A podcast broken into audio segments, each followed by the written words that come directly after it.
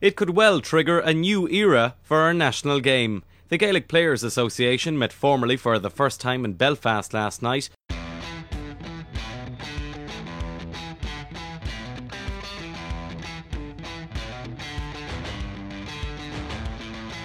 players probably feel it's time that maybe some of their ideas were heard. The Breakaway Gaelic Players Association and the GAA hierarchy seem set on a collision course tonight. The official recognition agreement between the GAA and GPA uh, provides for um, joint commercial ventures. The player development programme that's in place is something that's vital to the well-being of our players. You do your utmost to, to serve the members and uh, that excites me a whole pile. Every day, you know, we're working with players. They're at the centre of everything that we do.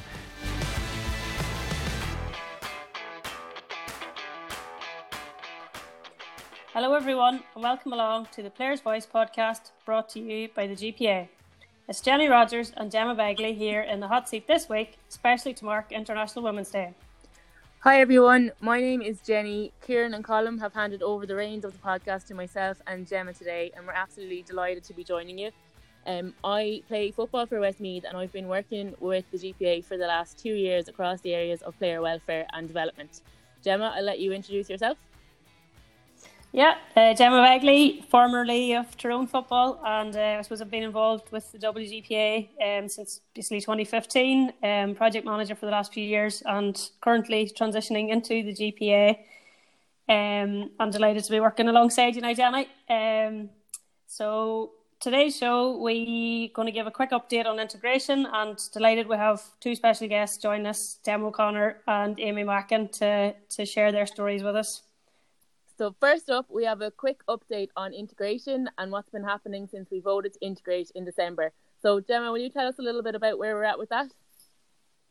Yeah, Jenny. Um, so, just before Christmas, the two associations, male and female, voted to become one and fully integrate. Um, and work's been ongoing since then.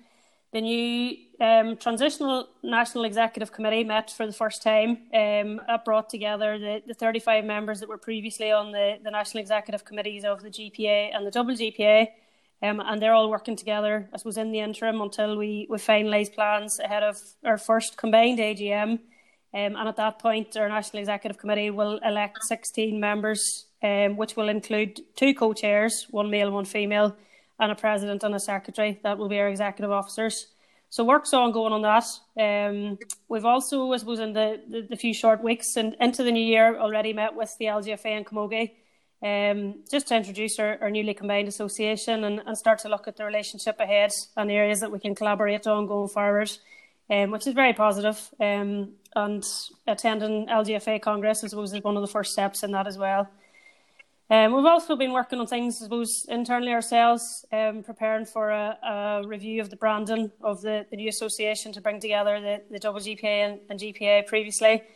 Um, proposals have already been submitted for that and they're, they're currently being reviewed.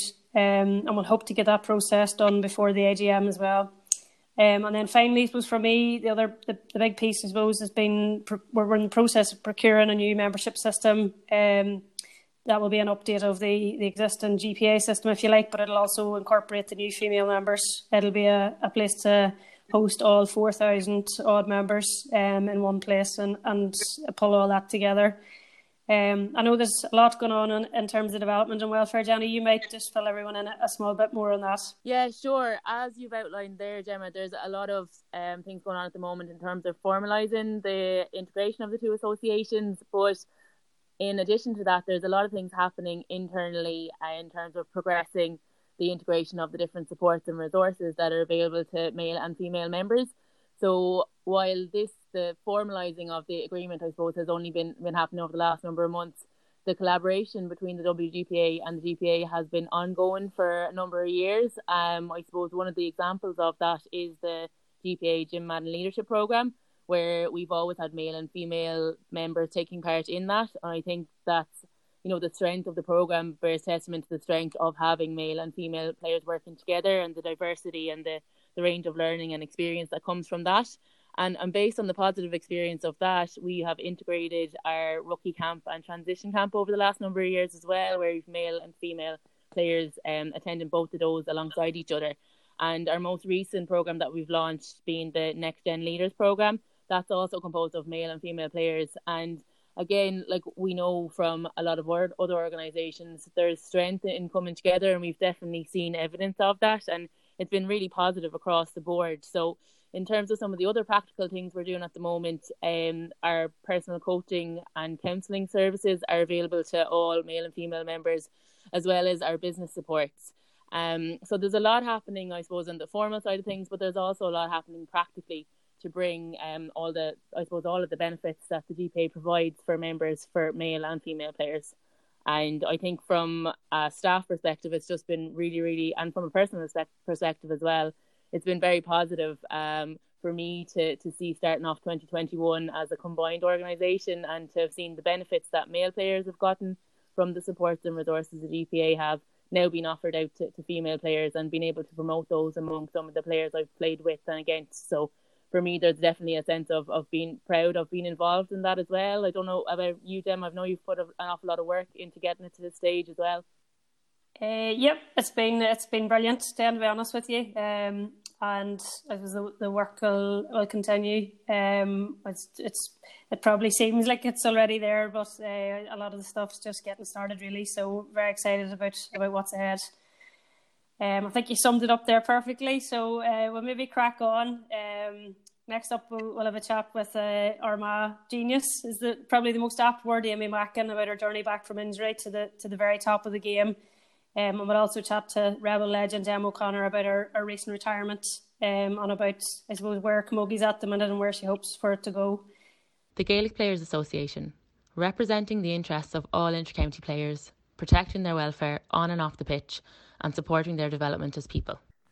Welcome back, everyone. We are absolutely delighted to have Aimee Mackin, the magician from Armagh, joining us. Aimee has had an amazing journey over the last couple of years. She injured her cruciate in July 2019 and came back through 2020 with a string of star performances and was announced last weekend as the Ladies Football Senior Player of the Year. Um, it's been a remarkable comeback with displays of scoring in the championship that lit up social media, including a very memorable 2 4 against Dublin in the All Ireland semi final and that famous goal that everybody has been raving about since. Aimee, welcome along. Massive congrats on your award. You must be thrilled, are you? Uh, thank you very much. Um, yeah, it's been a surreal few days. Um, very overwhelming the amount of messages and well wishes that I've got. Um, it's big in our community as well. It's good to see that it's lifted everyone's spirits throughout the community and our club and our county. Um, but just overwhelming and a huge honour for me. Um, it was a big surprise, and I suppose to be voted by your peers and people you're playing against is a huge honour as well.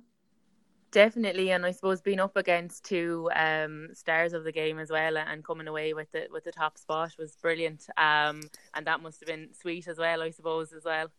Yeah, I have huge admiration for both Carl and Sinead, and they've both sent me messages, and I think that just shows the caliber of them, and they're people I respect very highly, and people I've been looking up to over the last number of years as well. I think, especially them two players in Dublin themselves, Dublin themselves have set the bar pretty high in ladies football, and I suppose the rest of us are just trying to reach them standards and just to keep trying to push them higher.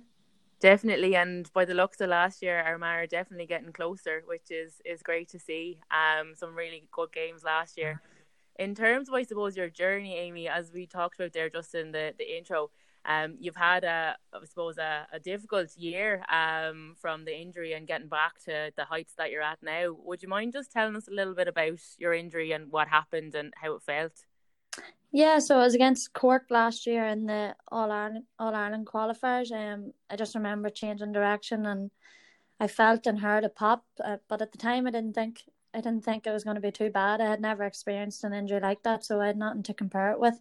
Um, so I was pretty optimistic, obviously, but then I got the results, and um, it wasn't the best news to get, obviously, for any footballer. But it was a tough few days, obviously, finding out. But I think I just I didn't over think about think about it too much. I just sort of got on with it, and there was not much going to change at that point. You know, um, I just had to quickly get my head around it and just get on with the process that was going to take to get back on the pitch. And obviously, when the COVID situation came about as well, I think it put a lot of things into perspective for me, just in terms of um, those people probably going through more difficult situations than what I was going through. Yeah, that like that sounds, I suppose, like a really a really healthy perspective to have on it and to be able to, to have that outlook is fantastic. And like was there any one thing you think worked particularly well in terms of keeping you disciplined and on track? Because as you said with covid and, and last year it was such a challenging year for everybody. Yeah well i think especially with the covid restrictions you know i was training on my own prior to that while the team was training which probably made it more difficult because it is a real lonely place. But when the restrictions came about, I think I suppose I looked at it like everyone's training on their own right now. Only I'm just doing a rehab process, but everyone was doing their own training at home. So it sort of made a wee bit of a comparison. Like I was doing the exact same thing that everyone else in the country was doing, but only on a different level, um, as such. But I suppose just the whole process, I never, I never overthought it. You obviously get days where you think, you know, you've heard stories of people not coming back from the injury itself, and you do get thoughts like that, but I just I tried not to overthink it and just took it step by step and ticked off the boxes that I need to tick to get back onto the pitch. And when I got onto the pitch, then that was probably the first time I thought of a return to football. So I didn't think too far ahead. So then, just looking at then the return to play, I remember watching your first game back against Tyrone, and you were just absolutely beaming. Like you just seemed to be glowing after the game. Um, like it was just, it was great to see. I was just wondering, like, to get into that kind of state of flow, or like where you're just really enjoying playing. Is there anything you do in advance in terms of like mental prep or anything like that? Um, I think I don't overthink the situation the week before a game. Obviously, in training, I know myself if I'm training well. Um, I try not to overthink the situation. I'm because the the same game that you're playing all year, you just have to try bring that uh, into the matches. So, um, it's just all about enjoying the football for me. And I think after the year we all had, um, I wanted to enjoy the year more than ever. So, um, I think that probably helped the situation, and definitely I think the onus is on the team. I suppose how the team performs is more important than how one person performs, and it's a collective effort at the end of the day. Yeah, definitely. And like I think that leads nicely into the next question I was wondering around was like just what did it feel like to be back to be back playing against Tyrone and to be back on the pitch with all the girls? Yeah, it was brilliant. Even to be back training. I was glad to get team training and not training on my own anymore. Um but it was just brilliant to have a season in itself and I suppose we're all very grateful for that and um, the first day out obviously meant a lot for me personally as well as the whole team. Um, but it was a great day out and a very enjoyable match, probably a very entertaining match for everyone, um, all the neutral uh, supporters. But um, it was a great day out, and uh, luckily we got the win to go with it. Definitely, I can vouch for that. It was a great game, um, and I think it was just for a lot of people, it was great to see you back and back at your best as well. Um, and that was a kind of another question I had was around that kind of maybe pressure of expectation. So obviously prior to your injury, you were one of Armagh's star forwards. Like, did you ever have any doubts around kind of getting back to your best or um, anything around that side of things? Uh, I think it's probably normal after having an injury to think like that. Um, but I didn't have too many thoughts like that. Obviously, there's times where you're thinking. There's probably before I get on uh, the rehab process, before I got my surgery, I was probably thinking more about it than ever. But I tried not to think too much about it. But um, it's normal to have thoughts just to whether you're going to get back on the pitch and be able to do the same things that you done. Um, but I tried not to focus on it too much, and I knew if I put in the right work and uh, trusted the process that I'd get where I wanted to be. And obviously, I had to have a lot of luck involved with that too, to not pick up any niggles or anything on the process yeah, I think your your modesty and kind of humility is coming through there big time, Aimee, because you obviously put in an awful lot of hard work to get back to where you were, and we're very disciplined and committed to it. Um, I think I've I've seen a lot of reports now that you're back better than ever, which is brilliant to see. And I think for a lot of other players, maybe who have experienced injuries, it's great to have that hope as well that you can come back and you can come back better. Um, maybe maybe not as good as Aimee Mackin, but you can. No, well, can, I still I still have a lot of work to do myself. Um, I've still a lot of improvements to make, and when I'm looking back at matches last year, I still I made a lot of mistakes, so I have still a lot of work to do, and um, hopefully over the next few years I can improve even more brilliant and like i'm just thinking every back in in the country is shivering now listening to that but um looking forward then in terms of the strides that armagh have made like winning the ulster and getting to the the semi-final and pushing dublin so close what are the areas you think are most important moving forward now for Armagh to kind of bridge that gap between Cork and Galway and, and push for the final and the ultimate All Ireland glory? Yeah, I think it was a good year for Armagh football last year, but um, we don't want to stand still. We want to keep improving ourselves and individually we all want to get better and obviously that'll help then collectively on the pitch. But I think when you look at when we come up against Dublin, the second half they probably just had that wee bit more composure and experience than us. Um, they definitely controlled the second half a lot better, and we probably struggled then to get the ball off them. Um, but it's something that we can sort of learn from, and the games like that that you just have to learn from them. That's the only way to take it. Um, so we'll look at that and try to improve for this year coming. But the same as every year, we just take each game as it comes, and each game's a different opposition. So we'll just we sort of look to ourselves, but obviously you have to look to the other team. But we'll try ourselves now when we get back into training to keep pushing and keep pushing the standards even higher within our own team. Great, yeah, and hopefully that return to training won't won't be too far away, and we'll be back on the pitch soon. Um, but yeah, that that's great, Aimee. Thanks a million. It was it's been an absolute pleasure talking to you, and really appreciate you you joining us. No problem at all. Thank you. So fantastic to speak to Aimee there and to hear about her recovery from her cruciate injury and how she's made such a remarkable recovery and comeback. Um, staying with the theme of injuries, hip and groin injuries are also very common in Gaelic games, and UPMC are our official healthcare partners. Here is Patrick Carton from UPMC to speak a bit about those kinds of injuries. My name is Mr. Patrick Carton. I'm consultant orthopedic uh, surgeon in UPMC Whitfield and I have a specialist interest in the arthroscopic uh, surgery of the hip and uh, groin in athletes. I'm also the director of orthopedic sports medicine at UPMC in Ireland. Hip and groin injuries uh, are a, a, very common uh, problem in field sports, uh, in particular in, in sports with fast acting acceleration, deceleration movements, with uh, twisting and turning and cutting nature. What players often don't know is that the source of a common problem such as groin pain hamstring uh, issues uh, come and originate from the hip joint. Often the symptoms that the athletes can present with include uh, tight hamstrings, a stiffness of the hip joints and the pelvic girdle in general after activity. It can last maybe a day or two before the stiffness settles down. Uh, many athletes feel that this type of stiffness is a normal association with training or playing, but it's quite abnormal. There's much that can be done to try and prevent the development of hip injuries in athletes who partake in field sports. Regular screening of hip movements, of hamstring testing, seeing good squatting technique without weights, uh, avoidance of repeated high intensity pitch drills. The one piece of advice I would have for athletes who may think they may have a problem with their hips is to seek advice by their, their sports doctor or the physiotherapist. If it does come to the stage where surgery is required, then again, our results would show that surgery early has a much higher chance of being very successful and be protective of irreversible damage happening to the hip joints. That piece from UPMC is part of a series dealing with injuries that they have produced for the player's voice. You'll be able to hear more of them in the coming weeks and months ahead. On now to our next guest, and I'm delighted to welcome this hero along to properly mark her departure from the playing field.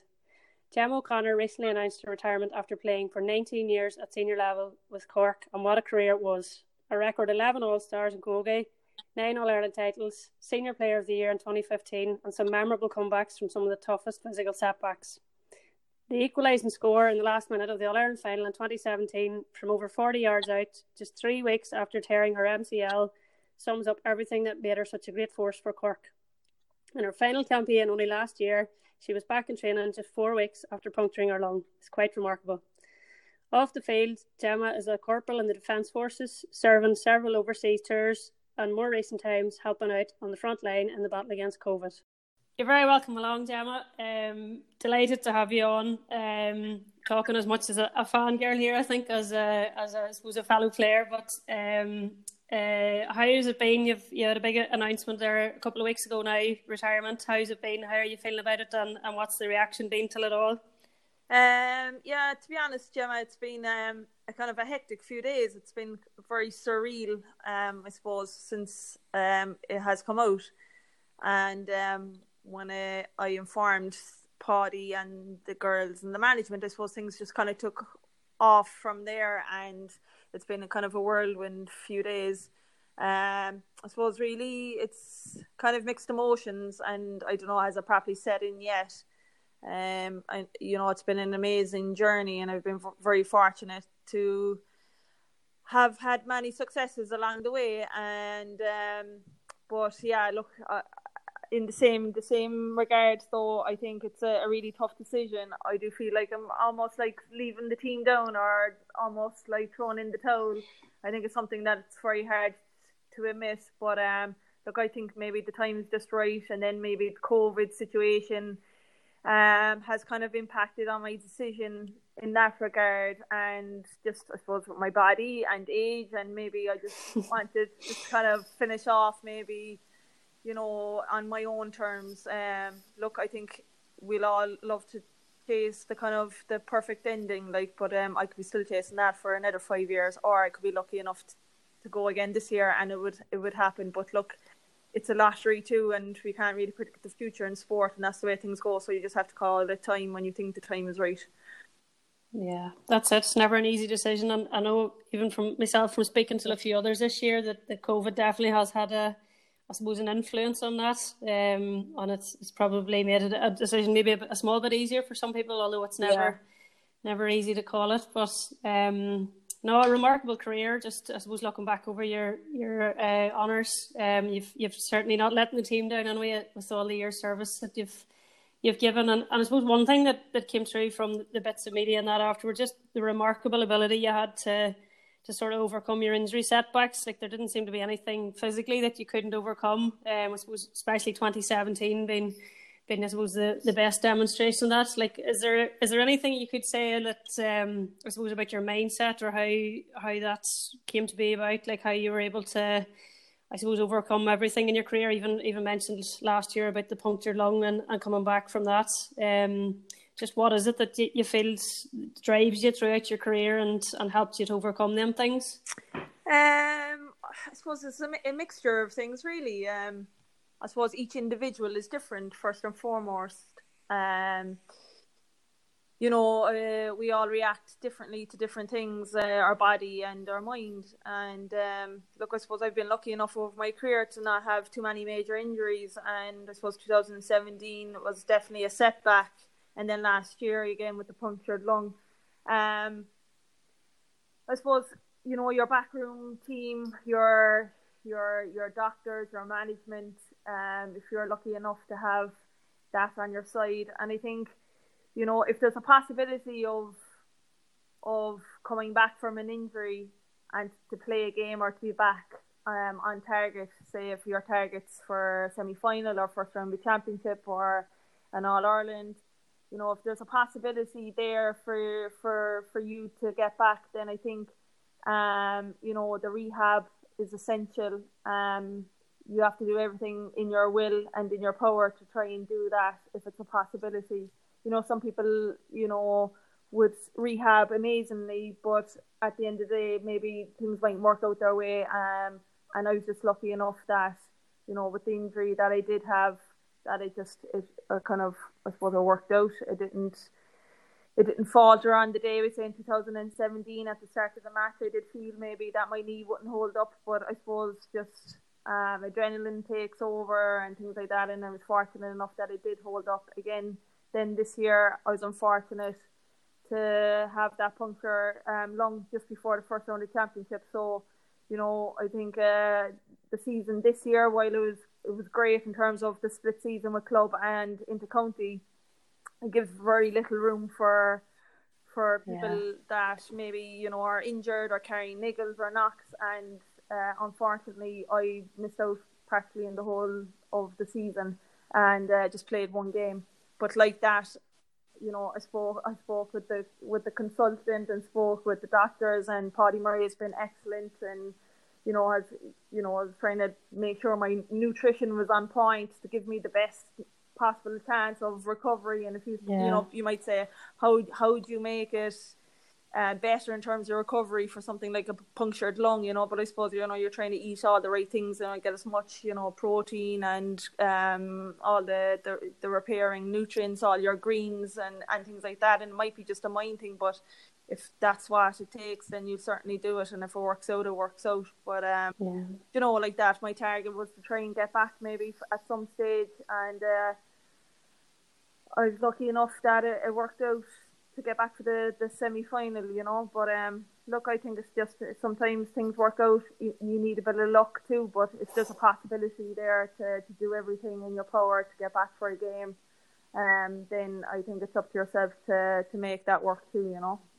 Yeah, yeah, no fair play, no no stone unturned, and I suppose that's the the ultimate sign of the the high performance. Um, I was just sort of wondering, I don't know if there's any correlation you'd feel with the I suppose your your career off the pitch, like whether there's a bit of resilience there from that, or if it's I know we talk about transferable skills, but uh, I don't know if it's uh, if it's something that taps into it as well. It's, yeah, um, um, yeah, like um, my career has certainly helped with that. Um, I think the characteristics that you need to be maybe in the defence forces is very transferable um, on the sporting pitch, and vice versa.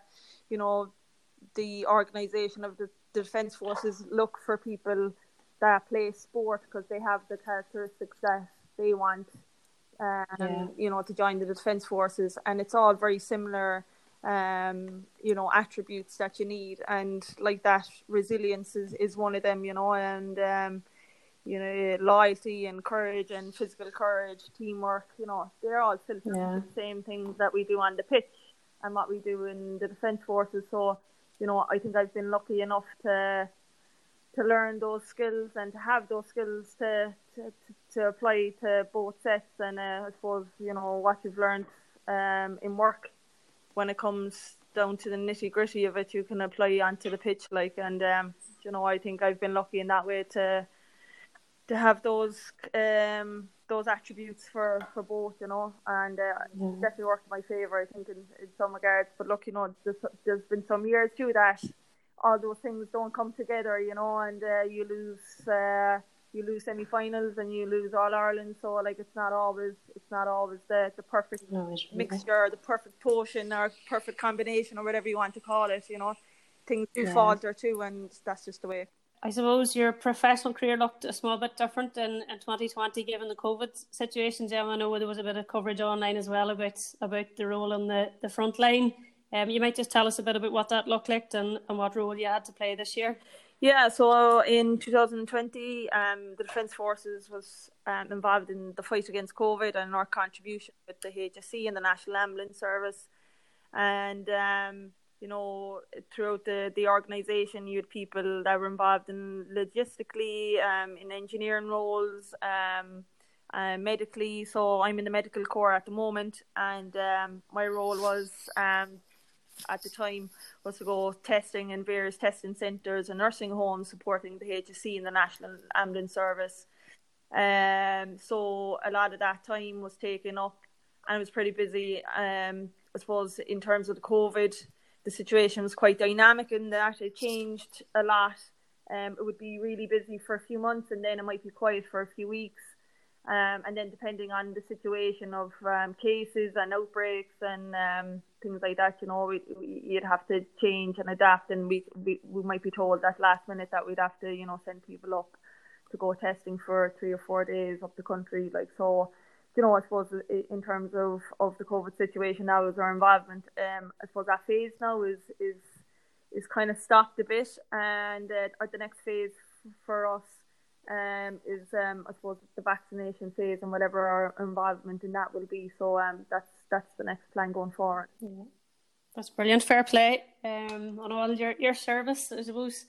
Um, just bringing it back to Camogie then. Um, obviously, the one of the this was the big thing last year, aside from COVID, maybe was the new rules um, introduced for the Camogie, the trial rules. Yeah. Um, I know ourselves, uh, you, you worked with with ourselves maybe on a bit of the, I suppose, the, the background work and looking at, I suppose, potential changes in that. Um, and I suppose just to reflect on your experience, how was it? Do you think it made a, a positive impact? The rules are up for vote now at Congress on the 10th of April for Camogie as to whether to introduce them permanently. So I suppose just would you be in favour of that based on your, your experiences in the past year? Yeah, like I definitely welcome the new rule changes. I do think while they're introduced, they haven't maybe not been implemented properly. Um, maybe just talking from maybe the, the good point, uh, good points on the rules. I think you know the dropping the hurley and the hand pass is definitely um, I, I, that's that's a great rule that's after been implemented, and uh, I think that's you know that that's uh, plays an advantage, I suppose, in terms of defend, defending and from from goalkeeper. But I think you know the the Camogie players above the skill of hand passing the ball into the goal. So I think that the strike pass, you know, is, it's definitely it's definitely better. So I, I definitely agree with that. I think that has been a huge advantage so far. Um, I think you know, think in terms of quick puck outs and and the frees from the hand, which you don't really see that much. I don't know, do the players still not kind of realise that we can still do it? Um, but look, I think the quick puck out from the goalkeeper is good. And, and as I said, the free from the hand, um, I haven't really seen it too much. Um, in terms of contact, I still think that maybe um, there's a little bit of room for discussion on that yet. You know, they're saying that a player may use minimal contact on an opponent's body from side to side, but like, how do you police minimal contact and what is it? And uh, I think it should be just called, you know, a fair shoulder, you know, it should be, you know, it should be probably in line with the hurling rules. I still that that think that's up for debate, um, and referees still tend to call on on maybe silly silly fouls or maybe um, they're not calling them at all. So I, I still think there's there's a bit of clarity needed on the whole contact um, yeah. uh, rule. Um, another one as well is maybe persistent fouling. I think maybe that needs to be, um, I don't know, looked at again. Um, I suppose in terms of last year, you can see that maybe there's a lot of cynical fouling for maybe um, players up front. Um, I think that you know if a team is deliberately trying to stop a player, then that needs to be looked at and opposed, and maybe uh, harsher penalties need to be given out as opposed to ticked by the referee and two yellow cards. Um, but look, so far I think I welcome the the rule changes, and I definitely think that you know Camogie is going in the right direction in terms of progressing and introducing and welcoming new rule changes. Um, and I just think that you know uh, maybe the, the the contact rule change just needs a little bit of clarity on it.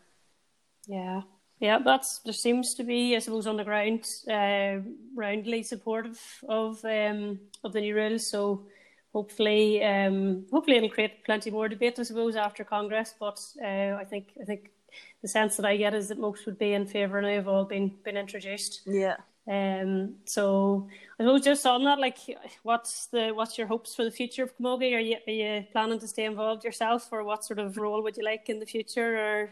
Or um, well, in terms of intercounty, um, obviously you know, I'll be probably taking a break for, um this year and maybe next year. Um, I'll be playing obviously club um still, and then get in terms of getting involved in intercounty down the line, I definitely would like that. Um, at some stage, and I would hope that you know whatever knowledge I've gained over the last 19 years of intercounty camogie that you know I, I can add to that from a managerial point of view or a selector point of view down the line. So I, I definitely look forward to maybe getting involved in the Cork setup along the line, whether it's underage, um, intermediate or at senior level.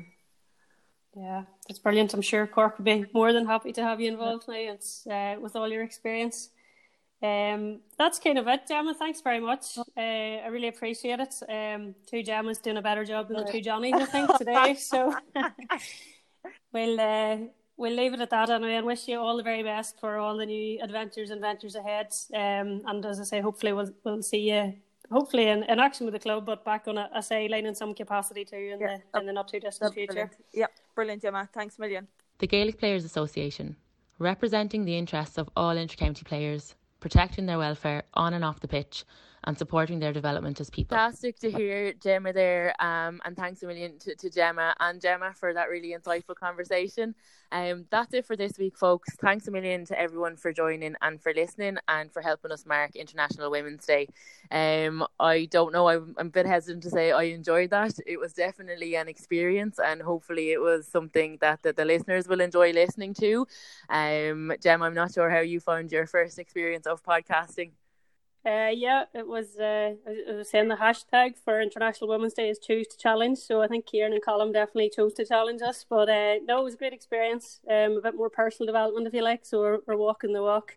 Um, but it was great to hear from the, the two guests, um, two players, I suppose, at opposite ends of their career, but I suppose it's the the mindset of high performance that that's the real insightful bit to to hear what ties them together. Um, so it was really enjoyable. Great to be on with you, Jenny, as well. Um, and thanks to everyone for tuning in. Um, hopefully, we'll not be back again anytime soon, but uh, thanks very much, folks.